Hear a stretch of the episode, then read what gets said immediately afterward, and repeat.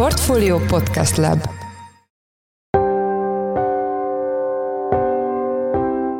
Mindenkit üdvözlünk, ez a Portfolio Checklist október 4-én szerdán. A mai műsor első részében azzal foglalkozunk, hogy a kormány megint a kamatok környékén sertepertél, újabban egy önkéntes kamat plafonon keresztül gyakorolna hatást a hitelezési folyamatokra. A tervezett intézkedés abból a szempontból is érdekes, hogy a bankszövetség sincs elutasító állásponton nem a legelegánsabb módját választotta legalábbis a kormány ahhoz, hogy lejjebb vigye a kamatokat. Nyilvánvalóan ez nem is a kormánynak igazából a dolga, hanem a jegybanké, de itt is látható, hogy a jegybank dolgába egy kicsit beavatkozik. A témáról Palkó Istvánt, a portfólió vezető pénzügyi elemzőjét kérdezzük. Műsorunk második részében a Gloster 2023. évi első fél évéről beszélünk majd Szekeres Viktorral, a cég igazgatósági elnökével.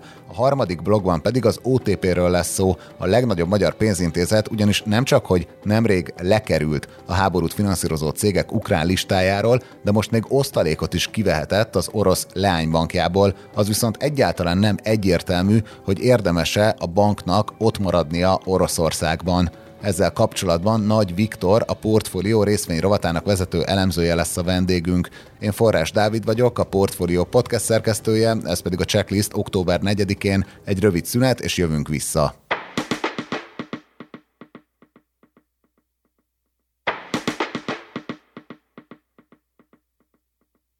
Önkéntes kamatplafonnal nyúlna bele a kormány a piaci hitelekbe, ami első blikre újabb furcsa döntés egy piacgazdaságban, másrészt viszont a bankszövetség egyáltalán nem elutasító az ötlettel kapcsolatban, igaz azt egy csomag részeként értelmezik. A témával kapcsolatban itt van velünk Palkó István, a portfólió vezető pénzügyi elemzője. Szia, üdvözöllek a műsorban. Szia Dávid, köszöntöm a hallgatókat. Első kérdésem, hogy már megint milyen keresnivalója van a kormánynak a kamatoknál, egyáltalán hogy lehet önkéntes egy kamatplafon vagy kamatsapka? Hát pénzügyi szektorban nem ismeretlen azért az önkorlátozásnak a fogalma. Egyébként a biztosítóknál is láttunk ilyet, meg a bankoknál is régebben, hogy önszabályozást vezettek be.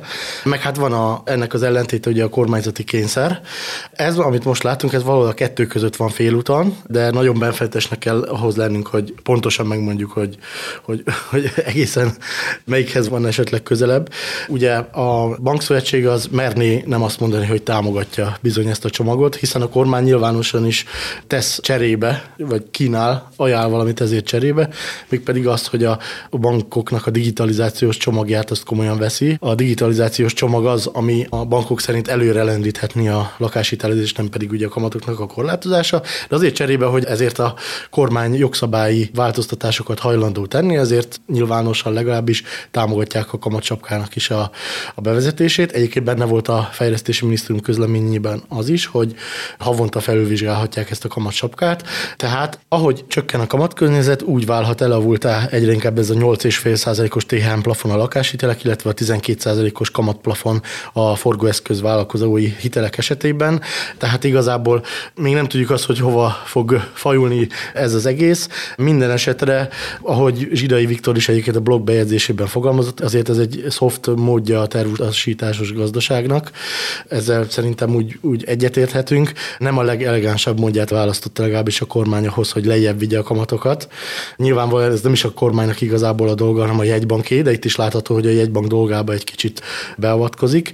De ezen túl is, ahogy a monetáris politika lazítja a kamatkörnyezetet, úgy azon túl is megy a kormány azzal a beavatkozásával, hogy a maguk a bankok is az árazásában tanúsítsanak egy önkorlátozást, és gyakorlatilag ez azt jelentheti, hogy bizonyos bankoknál akár negatív is lehet a lakáshiteleknek a kamatfelára. Ezért nem lenne példátlan, tehát a referencia hozamokhoz képest eddig is azt láthattuk, hogy amikor nagyon alacsony volt a lakáshitelkereslet, és mondhatni még most is az, akkor bizonyos időszakokban, különösen, hogyha közben meg a referencia hozamok túl magasan voltak, akkor a bankok belementek abba, hogy rövid táv távon az első időszakban, amíg ilyen magasak a hozamok, addig ők a hozamok alatti kamattal nyújtják a lakáshiteleket, és most ezt a néhány hónapos időszakot hozná vissza, úgy tűnik a kormány, legalábbis rövid távon, de minél inkább előre megyünk az időben, annál inkább bizonytalan, hogy most akkor mi lesz ezzel a banki profittal, hiszen egyrészt nézni kell azt is, hogy az általános kamatköznyet hogy alakul, másrészt pedig azt is, hogy a kormányzati kamatplafon hogy alakul, és ez mennyire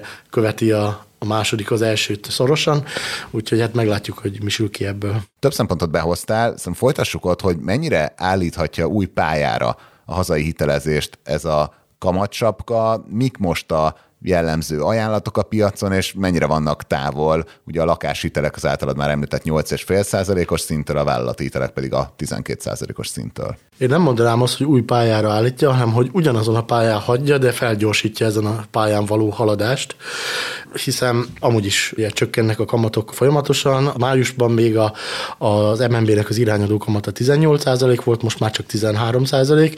Ehhez képest azért csak kismértékben csökkentek a lakáshitel kamatok. Ennek két oka van elsősorban. Az egyik az, hogy a, azok a referencia hozamok, amikhez ténylegesen kötik a lakáshiteleknek a kamatát, az nem csökkent olyan mértékben, mint a, a rövid hozamok, illetve az MNB-nek a irányadó kamata. Továbbra is 7 és 8 százalék között vannak azok az AKK hozamok, illetve az úgynevezett bírs, amihez a legalább 5 éves kamatperiódusú hiteleknek a kamatát kötik a, a bankok. Másrészt pedig, ugye említettem azt, hogy ezekhez a referencia hozamokhoz képest alacsony kamatfelár mellett nyújtották a lakáshiteleket a bankok az utóbbi negyed években, és először a bankoknak a szándéka elég természetes módon az lehetett, hogy először ezeket a felárakat normalizálják, és ezt követően indulhatott volna meg a lakáshitelkamatoknak a csökkentése. Most ezt a sorrendet, ezt, ezt mint hogyha felcserélné a kormánynak a, a beavatkozása, tehát először jön a lakáshitelek kamatcsökkentése, hogy konkrétan a kérdésedre válaszoljak, ugye itt a, ha százalékos mértékeket megnézzük, a banki ajánlatokban érdemes ezt megtennünk, összevetve a kormányzati elvárással, akkor az látható, hogy az Unicredit banknak, az MBH banknak és a Granit banknak, három pénzintézetnek találtunk olyan hitelét, 20 milliós összeg és 20 milliós futamidő mellett egyáltalán, amelyik a 8,5%-os THM plafonba már most beleférne. Az Unicreditnek több ilyen lakáshitele is van, a másik két banknál bizonyos jövedelmi elvárások mellett található csak inkább ilyen hitel. Ez azt vetíti előre, hogy azért nem megugorhatatlan a többi bank számára sem a 8,5%-os THM plafonnak az átlépése lefelé, de azért 1-2 százalék pontos felárcsökkentést be kell vállalniuk a bankoknak, ha meg akarnak felelni a kormányzati elvárásnak. Még az is kérdés egyébként, hogy minden bank ugye teljesíteni fogja ezt jövő héttől vagy sem, vagy az is lehet, hogy csak néhány hét múlva. Kérdés ebben az esetben, hogy mondjuk a kormány ezt mennyire vizsgál, és mennyire lesz türelmes a bankokkal. Minden esetre ugye a bankok is sok mindent akarnak a kormánytól, és azért illene igyekezniük, hogy a, a kormány is teljesítse azokat a digitalizációs egyszerűsítő lépéseket, amelyeket már évek óta sürgetnek a, a bankok.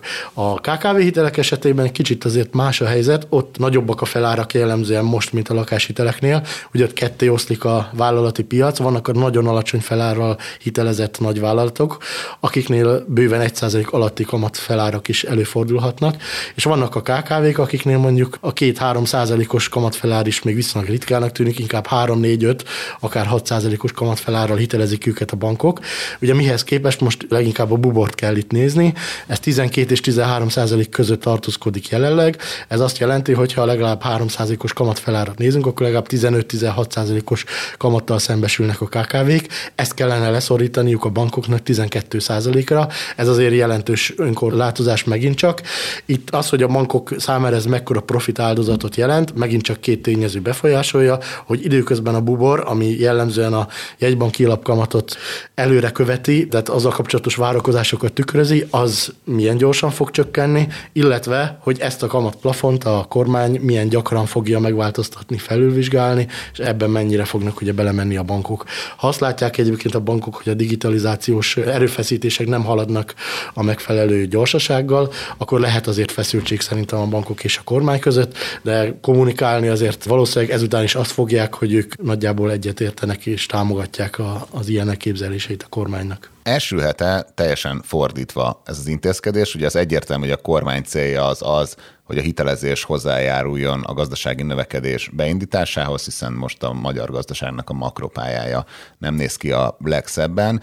Egy mennyiségi elvárás nélkül bevezetni egy kamatplafont, az vezethet oda, hogy azt mondják a bankok, hogy jó, igazából itt van az ajánlatom, de annyira a kockázati oldalról annyira megnövelem az elvárásaimat, hogy egyszerűen alig fogok hitelezni, hiszen ezen az áron csak nagyon jó ügyféleket akarok befogadni. Lehet ugye ez is, de lehet ugye az is, hogy be fognak férni olyan ügyfelek is, akik egyébként nem fértek volna be ezekbe a kamatokba, mert ugye hitelezhetőséget befolyásolja az egyébként, hogy bizonyos kamatszint mellett milyen törlesztő részletet engednek meg a, a, a bankok bizonyos jövedelemmel rendelkező ügyfelek számára. Hát itt minden attól függ majd, hogy a bankoknak a nem kamati jellegű elvárásai, hitelezési sztenderdjei, azok fognak-e lazulni, vagy fognak-e szigorodni mindezek hatására. Ugye elvileg az, hogy emiatt mondjuk esetleg nőhet a kereslet, a bankok megtehetik azt, hogy szigorítanak egy kicsit a, az elvárásokon, de az is elképzelhető, hogy pont az árazási változtatások miatt bejönnek olyan ügyfelek is, akiket egyébként nem hiteleznének maguktól a bankok. Hát szerintem itt különböző banki stratégiák, meg kockázatkezelési válaszok lehetnek erre, és kíváncsi vagyok, hogy mi lesz a, a végeredménye. Azért inkább arra fogadnék, hogy olyan nagy változtatások nem várhatók ekkora korlátozástól, tehát ugye ahogy említettem, ugye a tényleges piaci kamatokhoz képest nincs azért annyira messze az a 8,5%-os THM plafon legalábbis a lakáshitelek esetében. Emiatt szerintem a bankoknak a kockázat kezelése sem fog radikálisan megváltozni ettől, már csak azért sem, mert ugye azért nagyon rosszul néz neki, hogyha a kormánynak a célja az, hogy a lakáshitelezést fellendítse, a bankok meg pont ellenkezőleg behúznák a, a féket, amiatt, mert korlátozzák őket az árazásban. Nem hiszem, hogy ez lesz.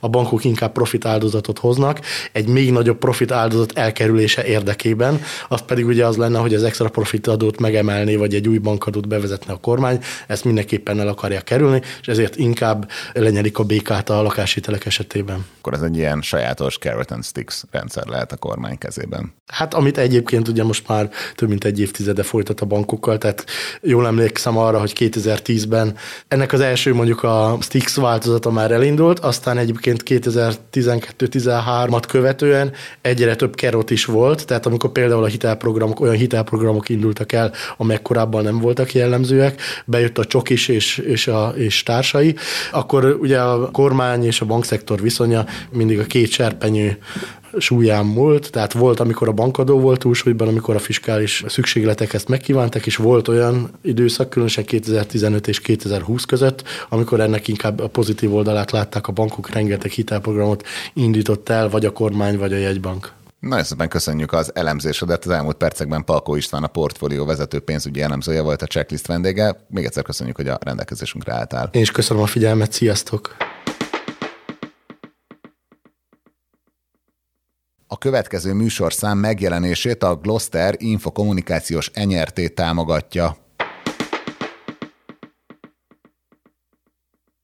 Jelentős árbevétel növekedésről számolt be a Gloster nemrég közzétett féléves jelentésében, és úgy tűnik szépen termel legutóbbi akvizíciójuk a P92 is. Itt van velünk a stúdióban Szekeres Viktor, a Gloster igazgatósági elnöke. Szia, üdvözöllek az adásban. Üdvözlöm a hallgatókat.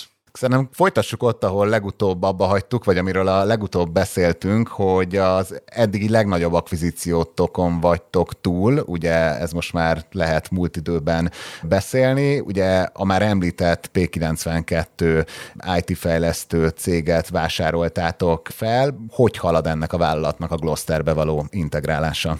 Hát ahol akarat van, ott út is van, mondta hogy Albert Einstein, már pedig mi nagyon akartuk ezt a dílt, és sikerült is tető alá hozni. Úgyhogy azt kell, hogy mondjam, hogy egy nagyon különleges társaság került be a cégnek a portfóliójába.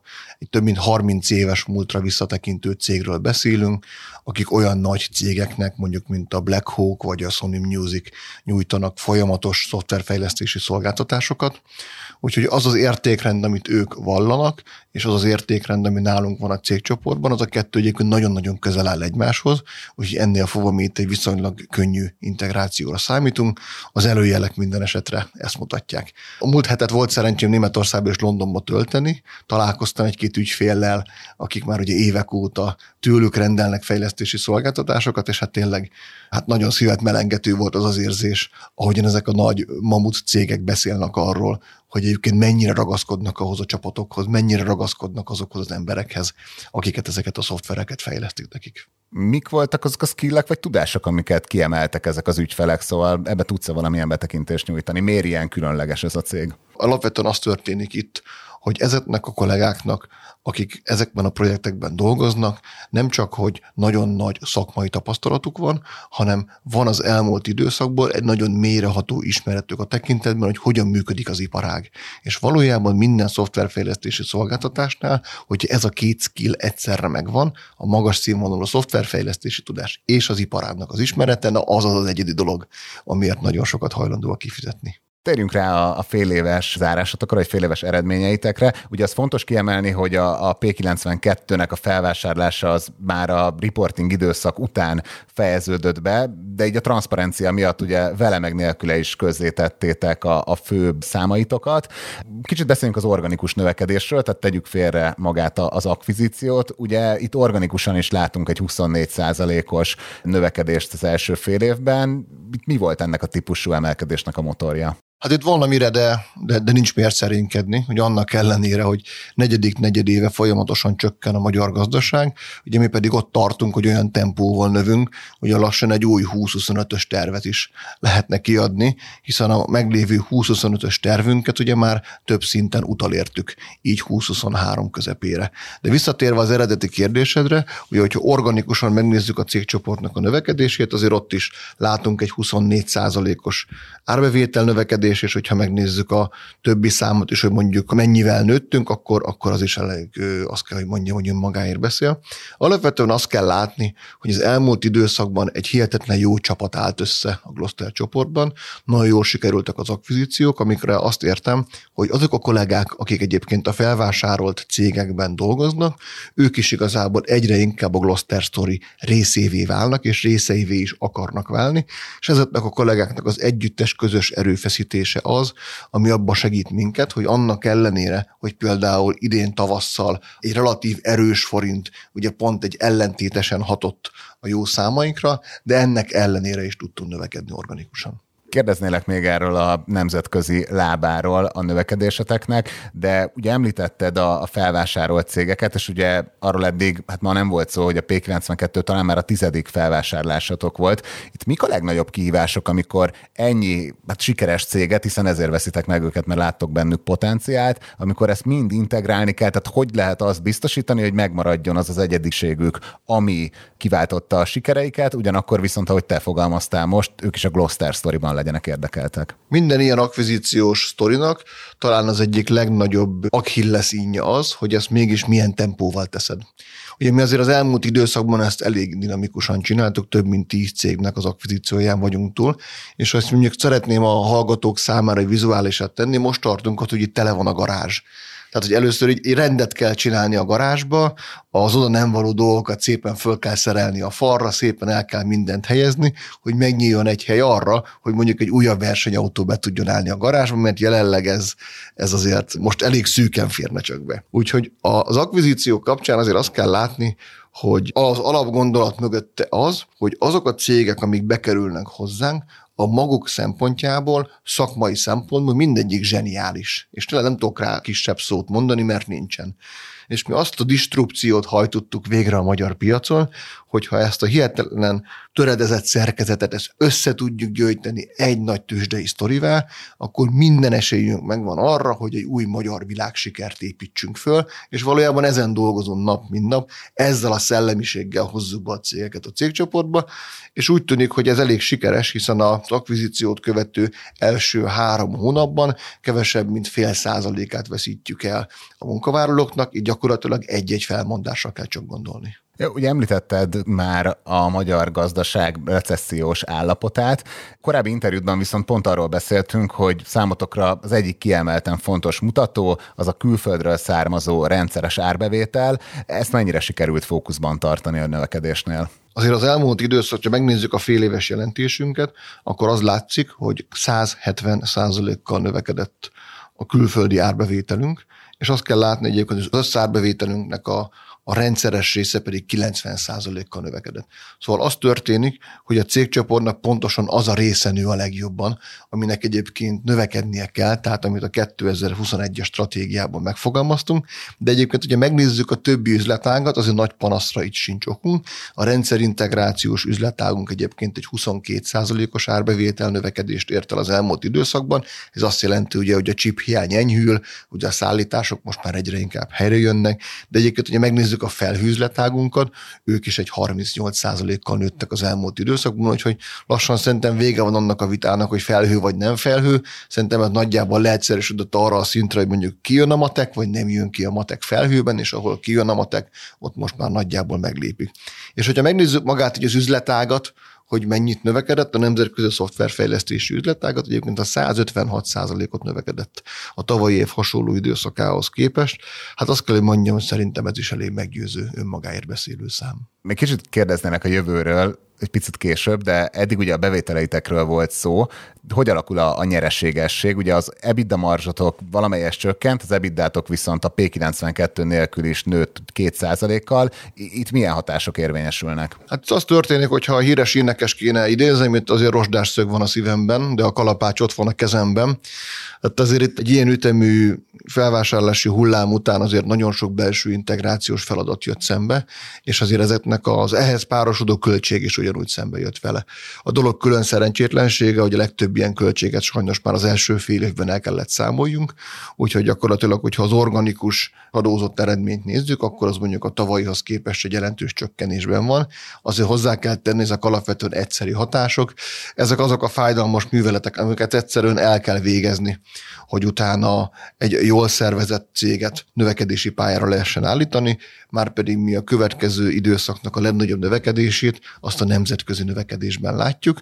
Az történik, hogy ha ennek a nemzetközi növekedésnek a, a vitorláját egyszer végre fel tudjuk húzni, és magasra tudjuk húzni, és ebben mondjuk belekap a szél, akkor az az elgondolásunk, hogy ez elég messzire fogja repíteni a Gloster hajóját mik a legnagyobb kihívások, amikor hogy a te szóképeddel éljek, hogy ezt a vitorlát minél nagyobbra tudjátok húzni? Ugye nagyon sokat hallani most elhalasztott beruházásokról, recessziós félelmekről, kamatemelésekről. Ezek mennyire hűtik a ti üzleti potenciálotokat? Természetesen hatással van, és nyilván negatív hatással. Amikor nemzetközi piacot építesz, akkor azt mi legalábbis úgy csináljuk, hogy mindig azokat a piacokat keressük, ahol talán ez a hatás kevésbé érvényesül. Ugye nekünk az elmúlt években Németország volt egy ilyen nagyon meghatározó piac, a külföldi árbevételünknek egy nagyon jelentős része onnan jött. Ugye azért látjuk, hogy ezen a német gazdaság jelenleg nincs a legjobb bőrben, úgyhogy most az elmúlt időszakban azt kezdtük el építeni, hogy mondjuk a skandináv régióban hogyan tudunk megjelenni. Itt indul egyébként nagyon ígéretes projektkezdeményünk, de pontosan a P92 felvásárlás kapcsolatban pedig ugye van egy viszonylag jó angliai jelenlétünk, és tervezünk egy amerikai jelenlétnek is a további bővítését, ugye ott a Sony Music a nagy ügyfél, tehát megvan az a referencia, amivel már el lehet indulni további ügyfeleket szerezni és akkor így összefoglalólag, merre tovább, mi az az üzenet, amit a, a befektetőitek felé, ugye tőzsdei cég vagytok, tehát hogy aki most gondolkodik részvényvásárláson, esetleg alapok gondolkodnak bevásárlásokon, akkor mi az a sztori, amibe, amibe bevehetik magukat? Hát szerintem jelenleg egy olyan sztoriba tudják magukat belevenni, ahol már van traction, tehát már megvan az elmúlt éveknek az az eredményessége, amiből szerintem jól le lehet vonni, hogy mi az irány. Az irány pedig szerintem egyértelmű, és az is nagyon jó, hogy ez most már évek óta változatlan formában az, nemzetközi szoftverfejlesztésben és felhőszolgáltatásban szeretnénk még tovább nőni, szeretnénk még több nemzetközi ügyfélhez eljutni, még több nyugat-európai országból gyűjteni, még nagyobb multinacionális ügyfeleket, és úgy tűnik, hogy erre egyébként minden esélyünk megvan. Tőzsdei befektetési szempontból igazából talán az elkövetkező időszaknak egy sztoria lesz, hogy ősszel megjelenünk a budapesti értéktősdének a standard kategóriájába, úgyhogy azoknak a befektetőknek, vagy azoknak az alapkezelőknek, akiknek mondjuk ez az x kategória nem volt túl vonzó, akkor számukra az a jó hírem van, hogy rövidesen elérhetőek leszünk standardben is, és nagyon remélem, hogy, hogy egy jó standard kategóriás jelenlét, meg a hozzá kapcsolódó tőzsdei sztori egyben már kellő erővel fog bírni ahhoz, hogy új befektetőink is legyenek. Hát természetesen ez sok sikert kívánunk. Az elmúlt percekben Szekeres Viktor a Gloster igazgatósági elnöke volt a checklist vendége. Köszönjük szépen, hogy a rendelkezésünkre álltál. Én is köszönöm. Az előző műsorszám megjelenését a Gloster infokommunikációs enyertét támogatta.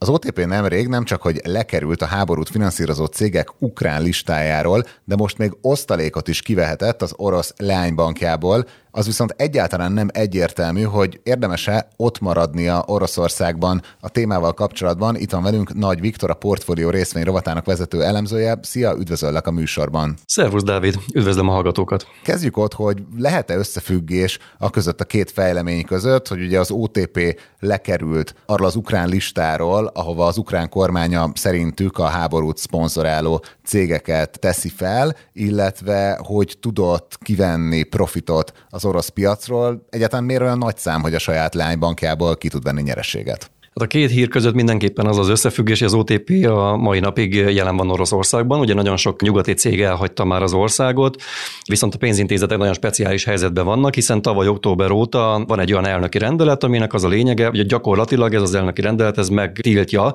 a pénzintézeteknek, hogy elhagyják Oroszországot. És hát így ilyen módon az OTP is jelen van még. Ezzel kapcsolatban egyébként a friss fejlemény az, hogy az olasz intézának viszont Vladimir Putyin engedélyeztetett. Ami a CIB-nek a tulaja. Így van, hogy az ottani lánybankját értékesítse. Az, hogy milyen formában is kinek, az még egyelőre nem derült ki, viszont ez már mindenképpen egy ilyen egy jel abba az irányba, hogy minthogyha lazulnának ezek a, ezek a szabályok. Ebben nagyon sok mindent be lehet látni, egyelőre szerintem még nem érdemes, hiszen más bankokra nem vonatkozik ez az engedély, viszont precedens teremtett abból a szempontból, hogy van egy nagy nyugati bank, amelyiknek engedélyezik ezt. És akkor ugye az összefüggés, az egyik hír, ugye, amit te is említettél, hogy az OTP lekerült a háborút finanszírozó vállalatoknak a listájáról, a másik hír pedig, ami az OTP szempontjából szintén nagyon fontos, hogy osztalékot fizet Oroszországban. Ez azért kiemelkedő jelentőségű, mert az OTP 17 17 éve van jelen Oroszországban, és még soha nem fizetett osztalékot, és hát ugye az volt a mi feltételezésünk is egyébként néhány nappal ezelőttig, hogy az OTP-nek nem is érdemes egyébként osztalékot fizetnie Oroszországban, hiszen hiába fizetik ki, az eddigi gyakorlat szerint ez a pénz egy, egyfajta gyűjtőszámlára kerül, és ebből az összegből ott helyben tud gazdálkodni az OTP, de kihozni azt nem tudják. És hát a legújabb fejlemény az az, hogy osztalékot fizetni ugye eddig is lehetett volna, de most már kihozni is lehet a jegybanknak az engedélyével. És az OTP megkap megkapta ezt az engedélyt az orosz jegybanktól, vagyis az az összeg, az a közel 40 milliárd forint, amit az OTP kifizet osztalékként, az az anyagbankhoz kerülhet. Ez egyébként mekkora pénz így az OTP viszonylatában? Azért sokat beszéltünk arról, hogy már annyira nagy a pénzintézet, hogy nehéz ezeket az összegeket pontosan kontextusba helyezni. Hát azért látjuk azt, hogy kihívások vannak bőven, ugye most a kamatplafonnal kapcsolatban van egy új szabályozás, tehát szerintem minden pénzre szükség van, de azért az, az is látszik, hogy a bankcsoport elképesztő profitot termel. Most a legutóbbi második negyed évben egyébként akkor a profitot termelt, amit a válság előtt mondjuk a egész években nem tudott összehozni, tehát ontja magából a pénzt a, a bankcsoport, de nyilvánvaló nyilvánvalóan szükség van ilyen extra forrásokra is.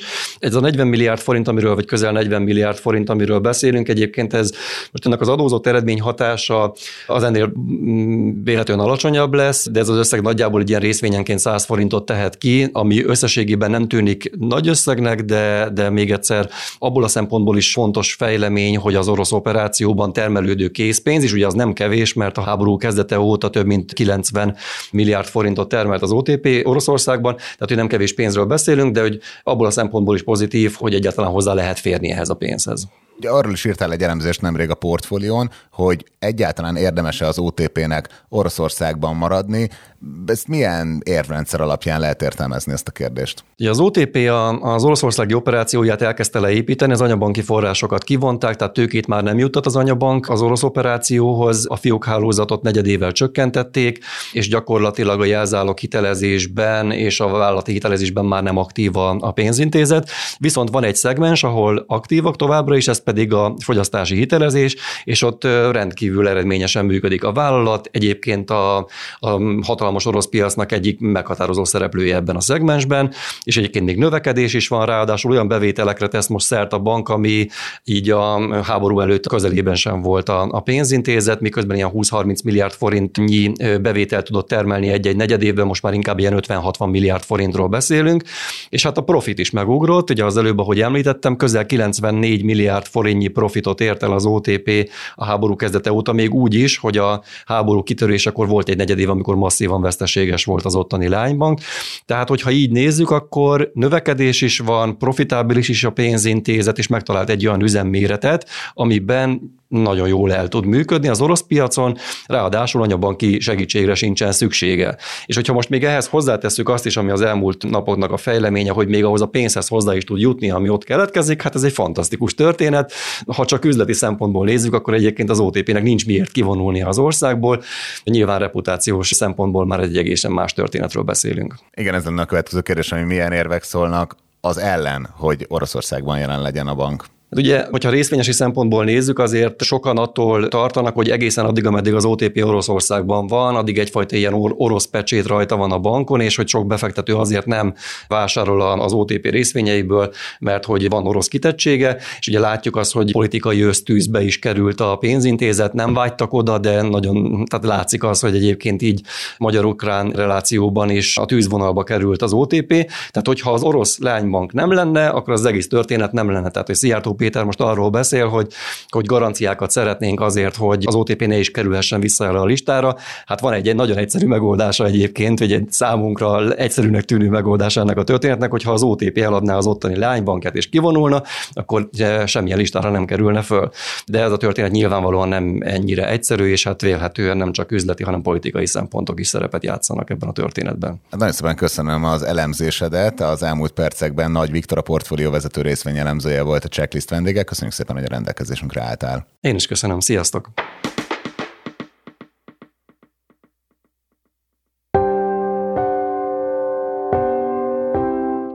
Ez volt már a Checklist, a Portfolio munkanapokon megjelenő podcastje. Ha tetszett az adás, iratkozz fel a Checklist podcast csatornájára bárhol, ahol podcasteket hallgatsz a neten. A mai adás elkészítésében részt vett Bánhidi Bálint, a szerkesztő pedig én, Forrás Dávid voltam. Új adással holnap, azaz csütörtökön jelentkezünk, addig is minden jót kívánunk, sziasztok!